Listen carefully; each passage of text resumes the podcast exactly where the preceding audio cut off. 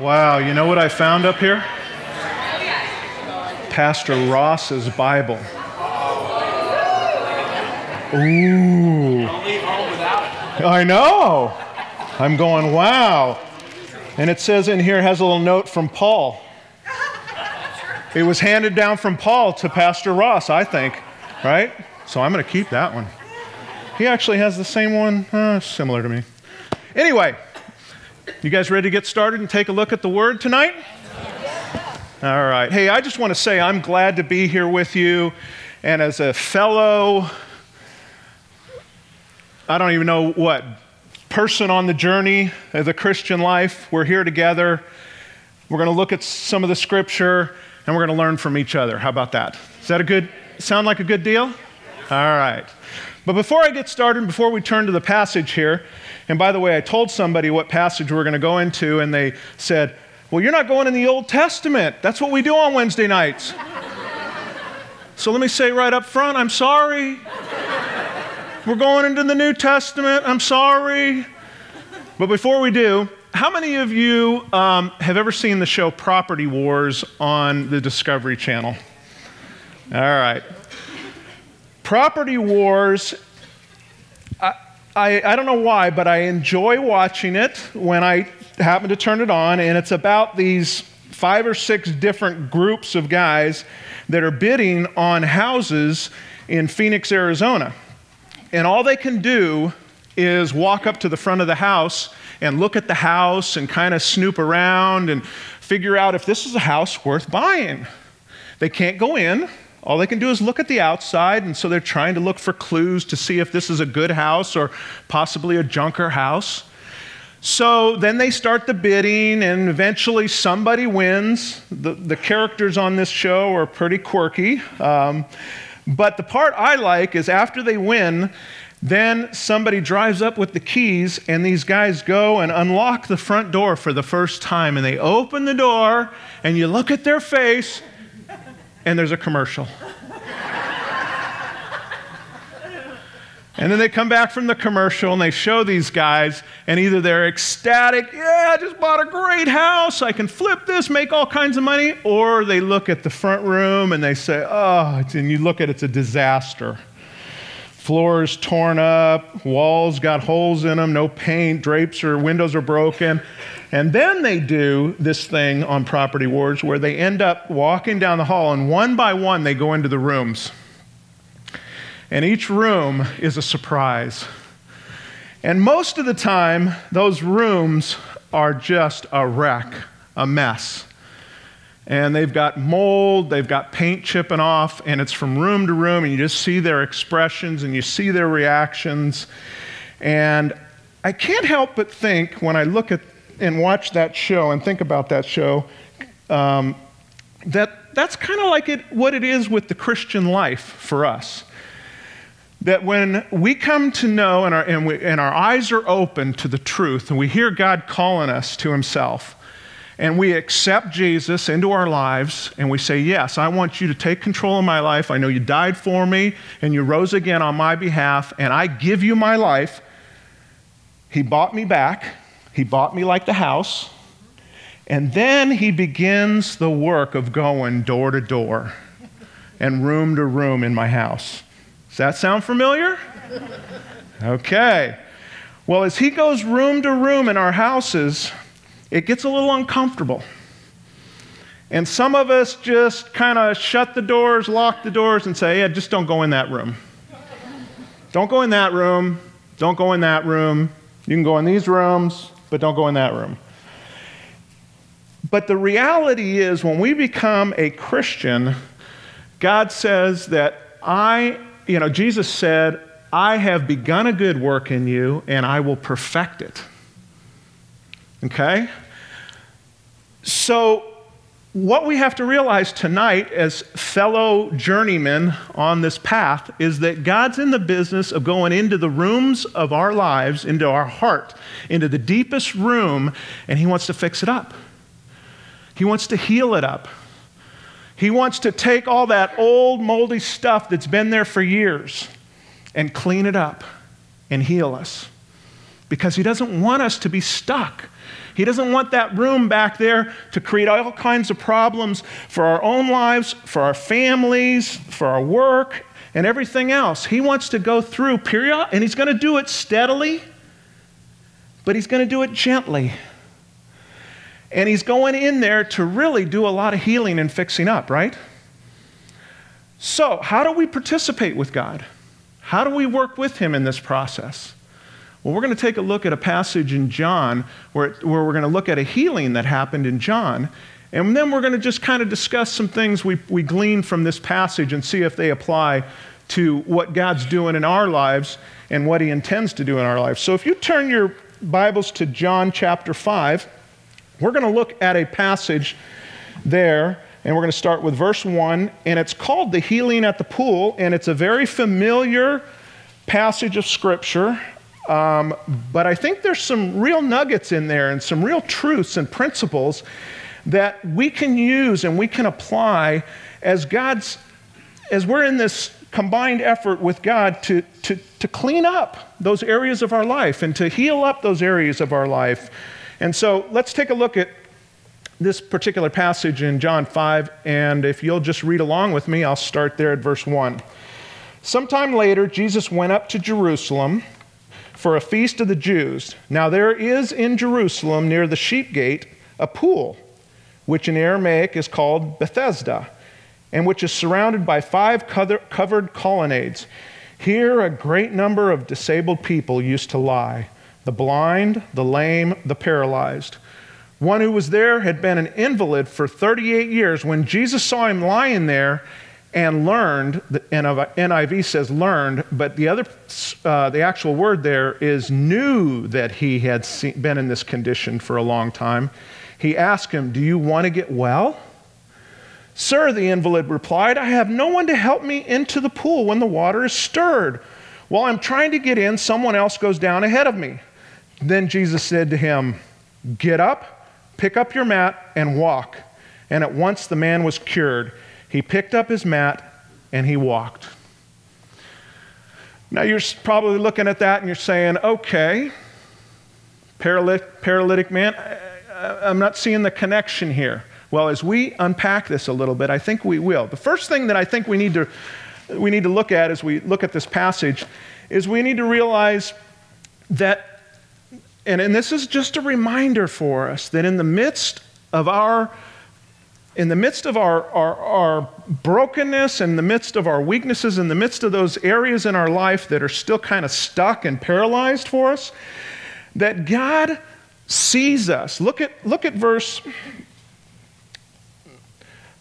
verse 6 when jesus saw him saw him lying there and knew and learned that he had been in this condition for a long time he asked him do you want to get well you see jesus sees us and again, he, he can look right into our lives and he sees our condition and he knows exactly what our rooms look like and he knows exactly where the stuck part of our hearts are.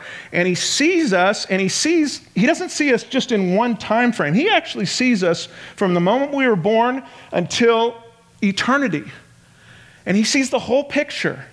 And he sees us and he really cares about us and he loves us. It says, actually, in Psalm 139, it says, You created. You created my inmost being. You knit me together in my mother's womb. I praise you because I'm fearfully and wonderfully made. Your works are wonderful. I know that fit full well. My frame was not hidden from you when I was made in the secret places, when I was woven together in the depths of the earth, your eyes saw my unformed body. All the days ordained for me were written in your book before one of them came to being. I think the first thing we got to realize is that when it comes to those areas of our life that need work, and by the way, all of us need work. All of us need help. All of us have those pockets in our life that are broken, that are paralyzed, that need some healing. We're like at the pool with this guy, right? This is not just a story back then. This is, this is, you know, you've heard it said the church is the hospital. Well, I call the church the pool. This is the pool where we've all gathered together and we're asking God to come in and to heal us and to make us whole and to grow us up and to mature us and begin and, and finish that good work that he began in us when we accepted Christ. And the first part of that is that he sees right down, right through the roof, right into our hearts, and knows exactly what's going on. Isn't that comforting to know that? To be reminded of that again, that he sees? Because I'm going to tell you, a lot of the damage in the areas of our heart and the rooms of our heart comes because we grew up in homes where we weren't seen very much. Some of us weren't seen. Does that make sense? It means we were kind of, uh, and, and, believe me, I do pastoral counseling. Terry and I do matters of the heart, work with marriage, married couples. And it isn't a week goes by that somebody doesn't come to me and say, Alan, in my home, parents were great, but I felt invisible. I felt invisible. No matter what I did or didn't do, I was invisible. What kind of pain, what kind of brokenness does that create in the back room of someone's heart? Oh, all kinds. Okay? So he sees us. He knows us, is the second part of that. It says it right there. When Jesus saw him lying there and knew that he'd been in this condition for a long time. So this evening, he knows us. You have searched me, Lord. You know me. Psalm 139. You know when I sit down, when I rise up. You perceive my thoughts from afar. You discern my going in and my lying down. You are familiar with all my ways. Before there's a word on my tongue, you know it completely. You hem me in behind and before. You lay your hand upon me. Such knowledge is too wonderful for me, too lofty for me to attain. To attain. So not only does he see us, he knows us, and he knows how long we've been sitting by the pool in this paralyzed condition. I know people can't get on airplanes. I know people who are so depressed they can't even hardly go out. I know people who are racked by just control and fear and anxiety, and they don't know why and they're paralyzed. Certain parts of their life, they're paralyzed and they can't do it. And, you know, the interesting thing is that, you know, as a Christian, we can do all the praying and all the scripture reading and all of the fellowship and together, which I believe is, is a huge part of, of, our, of our growth and our maturity. But sometimes we hit up against walls, and there's deeper parts in our heart that God wants to get to. And He knows about those deeper parts. And right know, tonight, he's looking at you and me, and he knows mine. Uh, and I, I, I'm not going to tell you what mine are right now, but he knows yours. And he knows you're struggling. And he doesn't want you to struggle. He wants to come in and heal you. So, what does he do next? He comes near to the guy. And, and I kind of break apart the verses a little bit because it kind of goes pretty fast here. But I imagine Jesus walking into this pool with all these people he begins to laser focus on one guy. He sees him, he knows him. And you know why he picks out that one guy? The Bible tells us that God works with people who are open and humble and contrite. And this man had a measure of openness and willingness and preparedness, is my, is my guess on it. We don't know, but you are, you're here because you have openness. You're here because you want God's best for your life, right? So we're all like that guy at the pool. We're saying, yeah. And Jesus comes in, sees, knows all about him, then walks right up next to him, is my picture. Walks right up next to him. You can imagine what the guy's feeling, right, at that point. Whoa, this is Jesus. And I'm sure there's power, and I'm sure there's love. And you know, I read something interesting that love is like a magnet that draws out all the metal slivers of trauma and hurt and pain in our life that have been there for years. That's why we have difficulty in intimate relationships, because marriages clashing, because both, that's love. And, and, and all these parts of us, they go, well, you know, I never felt this way till I married them. Duh. That's the program. That's the way it works. Love draws out this stuff from our heart that's deep in, that God wants these rooms and these areas and this mold and this stuff that's been there for years that we've been traumatized by or hurt by, the pain in our life. And so he walks up to next to this guy, and this guy is just like, Oh, I feel good, I feel excited, but yet I'm feeling very nervous.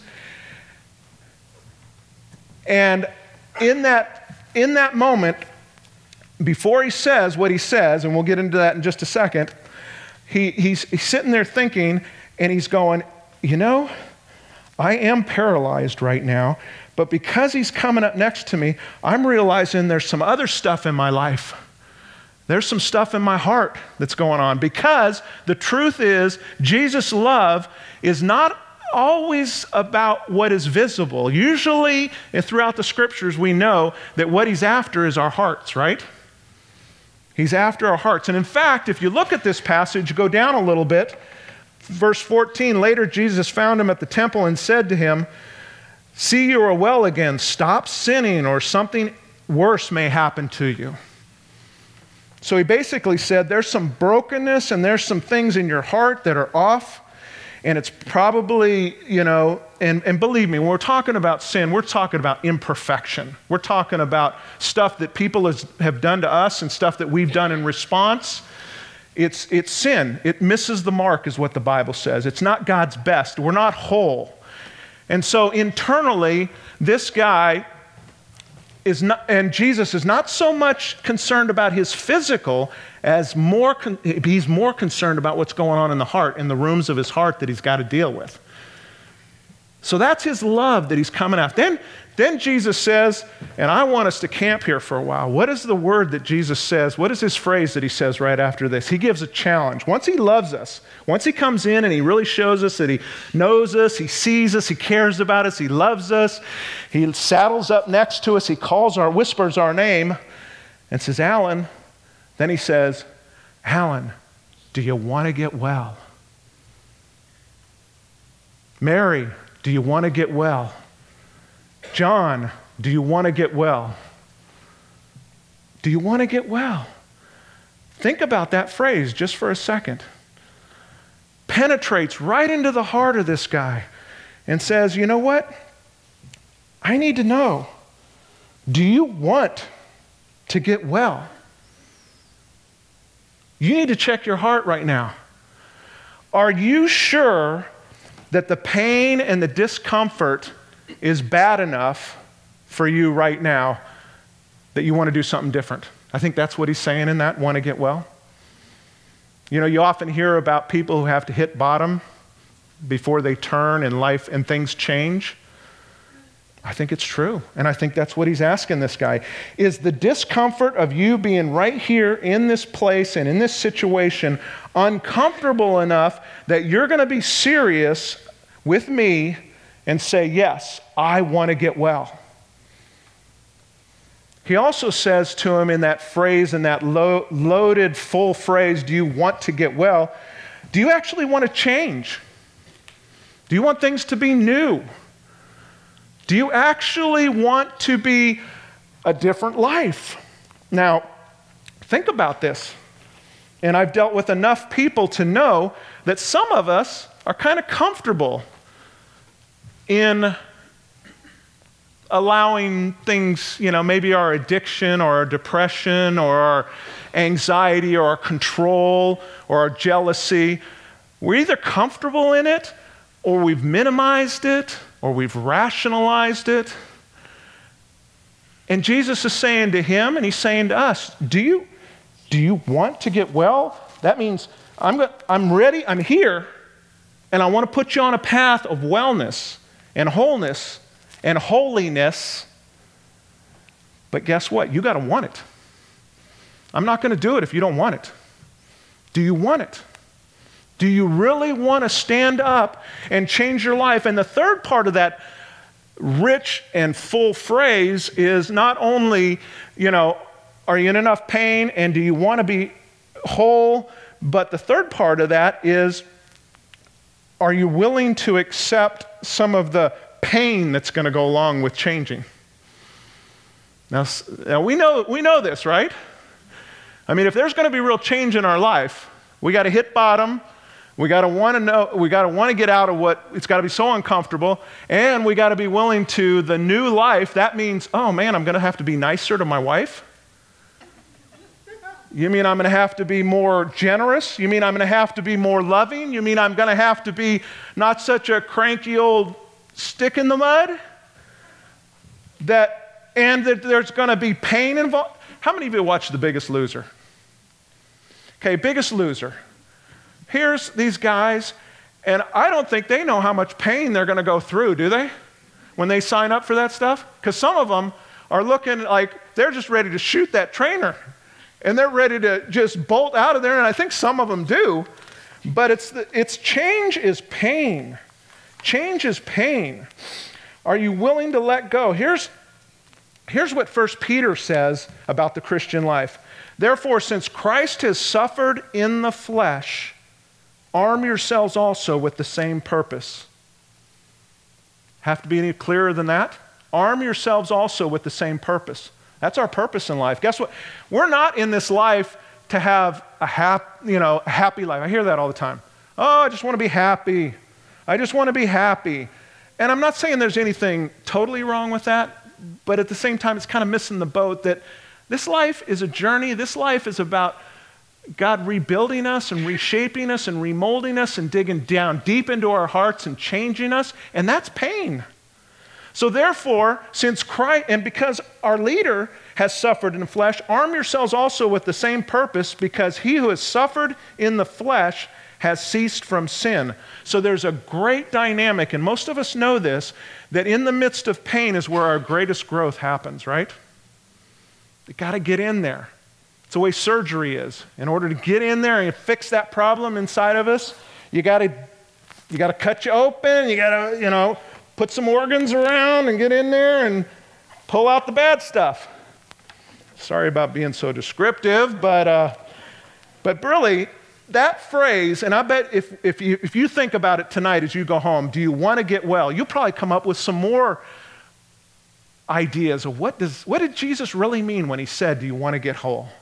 Do you want to get well? Those are the ones I came up.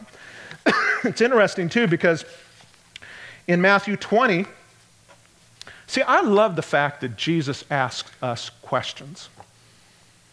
Because questions aren't telling us. Questions make us dig deep, don't they? Questions challenge us. Questions make us uneasy. In Matthew 20, Jesus and his disciples were leaving Jericho. A large crowd followed them. Two blind men were sitting by the roadside. When they heard that Jesus was going by, they shouted, Lord, son of David, have mercy on us. The crowd rebuked them and told them to be quiet. But they shouted all the louder, Lord, Son of David, have mercy on us. Jesus stopped. He called to them, What do you want me to do for you? What do you want? Boom, again, he asks the same question What do you want? And the question for you tonight not only is do you want to get healed and helped, but what do you want ultimately in life? Where, where, do you, where are you going? Where am I going?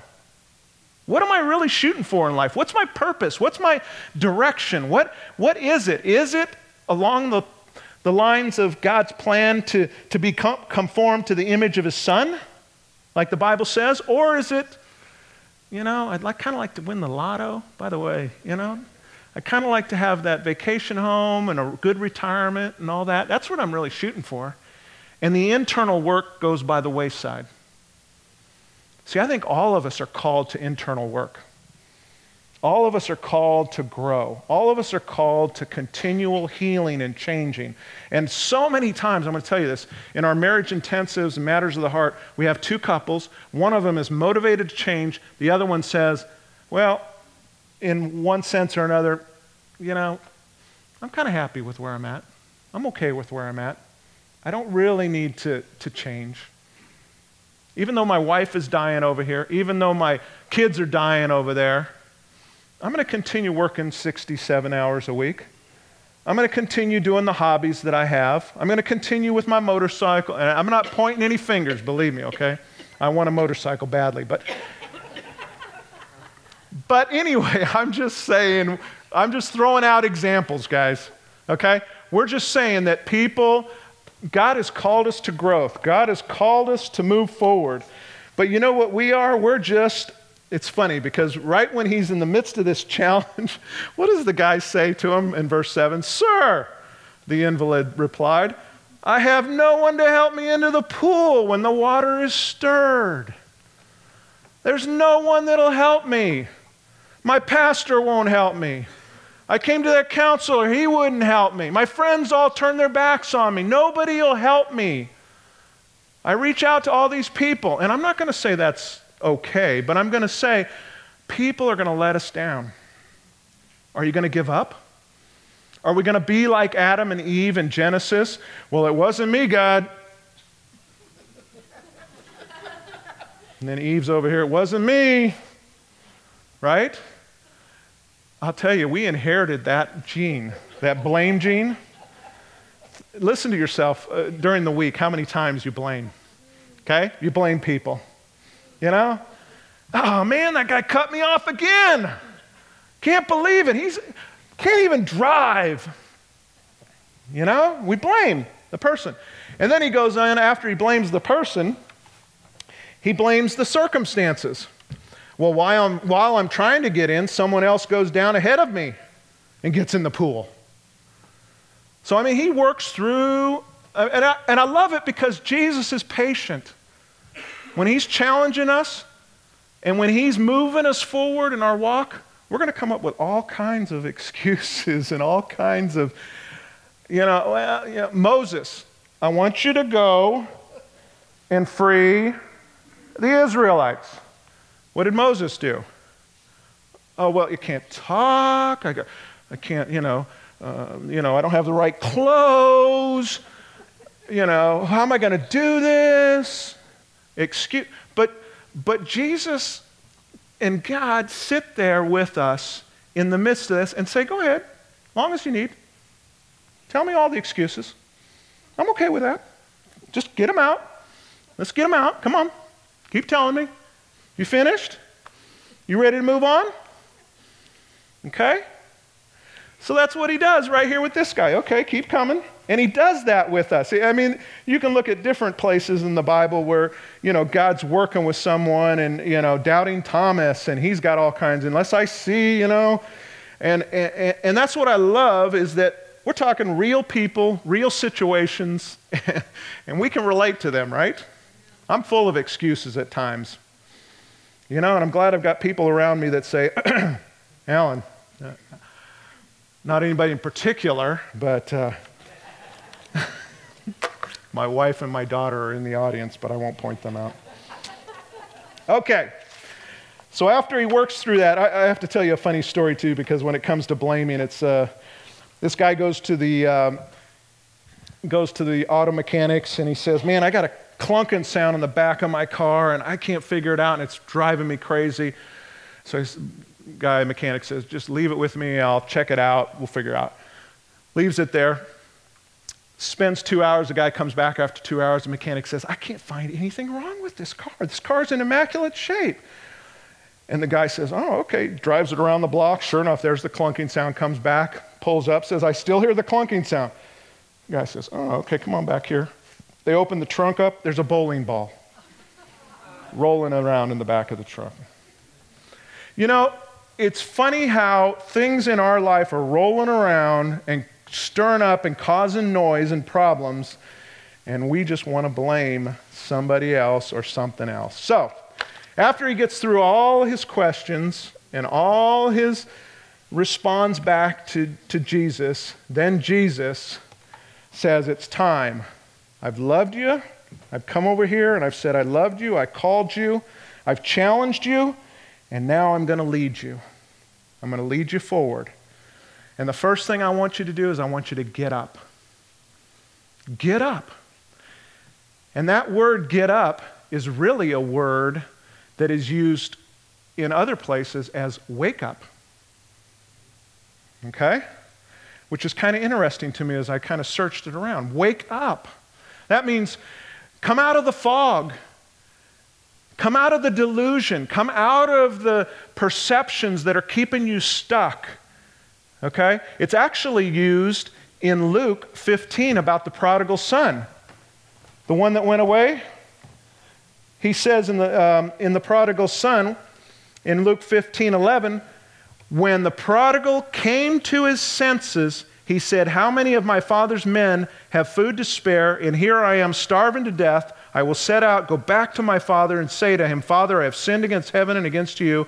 I am no longer worthy to be called your son. Make me like one of your hired men. So he got up and went to his father.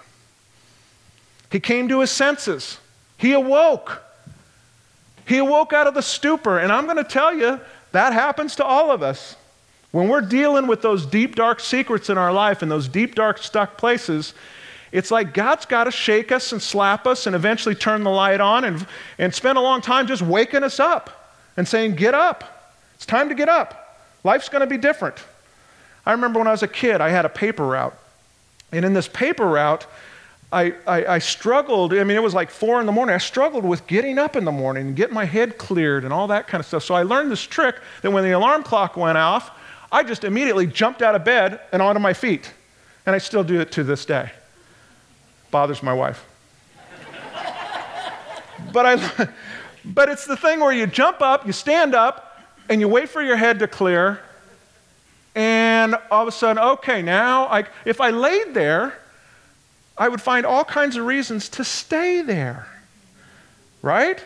So the first thing Jesus says to this guy is get up. Wake up, stand up. It's time to stand up. Come on. Fortunately, this guy did it. Sometimes we don't do it when Jesus is calling us, right? Well, no, I don't think I want to get up right now, Jesus. Can you come back a little later? Can you come back a little later?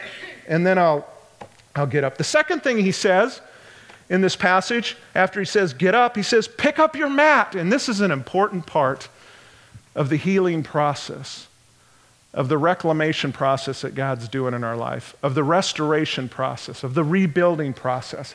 Pick up your mat. Think about that mat for a second for this, this guy. 30 some odd years, I think one of the texts tells us he's been sitting there. He has his mat, same place. Same place in the mat. And I'll bet you after all those years, some people have died, right? So he scrooched his mat up I'll bet you after 30 some odd years, he's in a pretty prime position, wouldn't you say? I think he's right up in the front. Okay? So this mat is an indicator of some good things of his former life. This is something he's relied on for a long, long time. This is what the Bible calls an idol. This is a mat for him. What's it for us? What's the mat in our life that we, I don't know, Jesus, you're asking me to take that up? That's been 30 years. That thing served, my, served me well. I don't think I want to pick that thing up. And he's calling us. He's, he leads us to pick it up, to take it up, to, to cut loose of that mat. The coping mechanism, the crutch that we rely on, like I said before, the idol. This week I had kind of an interesting moment in my own life. I was in, my ca- I was in the uh, kitchen in our cabinets, and um, as I'm looking through the cabinet, I noticed these barbecued potato chips. Nice bag of barbecued potato chips. How many? I like barbecued potato chips. And I'm having a real battle with these barbecued potato chips. And I'm sitting here and I'm walk, I walk over to throw, nope, I come back. Because they're, they're, I'm trying to eat better, and these things are getting in my way. Everybody else, you can eat desserts, go ahead, but I need my barbecued potato chips. This is my crutch. This is my mat. This is what I rely on. And the more I thought about it, and the more I went back about 20 times between the garbage can and coming back and putting it back up, I started thinking, it's like the light went off. You know, Alan, when you were a little boy, eight, nine years old, used to come home from school and your mom was passed out on the couch and you had to walk real quietly through the house. And if you made any kind of noise, she would yell at you. And all the best you could do is go into the cabinet and pull out barbecued potato chips and go to your room and eat your barbecued potato chips. And it brought tears to my eyes. I said, This was what I did to comfort myself as a little boy. This is what I used in a tough situation. And I know in a room like this, you guys have been through tough situations in your life. And there's things that you're grabbing onto, that you're holding onto, your mat, that Jesus really wants you to take up. He really wants you to take up and he wants you to get rid of it because there's growth and there's change and there's healing if you're willing to do that, to take up that mat and remove it. The Bible says I, in John 15, I'm the true vine, my Father is the vine dresser. Every branch in me that does not bear fruit, he takes away. And every branch that bears fruit, guess what he does to it? He prunes it so that it may bear more fruit. So he's in the process of continually chopping, dying, therefore offer your bodies a living sacrifice. Again, the whole pain concept. We're shedding the old and we're bringing on the new, but we've got to be doing it willingly. We've got to work with Him and allow Him to cut away those things and, and, and take up our mats and carry them.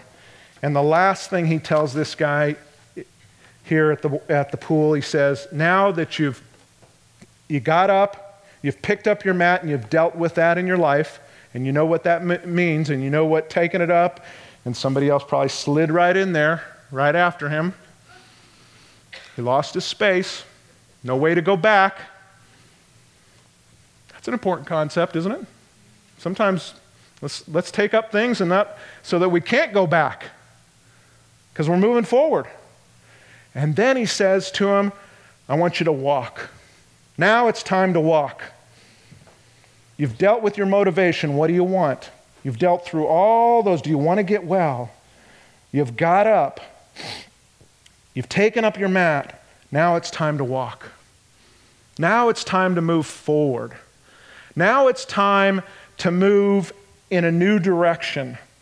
And you know, the Bible says, when I look up, you know, when you th- think of the word walk, there's a lot of different passages, but the one I like is walk by the Spirit, and you will not carry out the desires of the flesh. Walk by the Spirit is what the Bible tells us. We're not to walk alone. The Spirit is there to help us, to guide us, to encourage us, to support us all the way along. And He uses other people to brace us up. The picture that comes to my mind is a number of years ago, my dad was sitting in a hospital room and he just had both of his knees replaced. And the doctor said to him, It's time to get up and walk.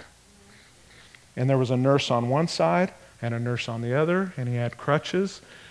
And he got up, and you could just see this whole thing playing out just like this. He has the Holy Spirit on both sides, helping him as he walks this new walk with new knees. Do I trust these new knees? Do I trust this new direction? And he goes one step at a time. Walk by the Spirit. And guess what? In the Christian life, when Jesus says walk, he says, guess what? We're not going backward anymore. The Israelites, I like those onions back in Egypt. Can I go back to those onions? No, you can't go. Forward. You're going forward. Right?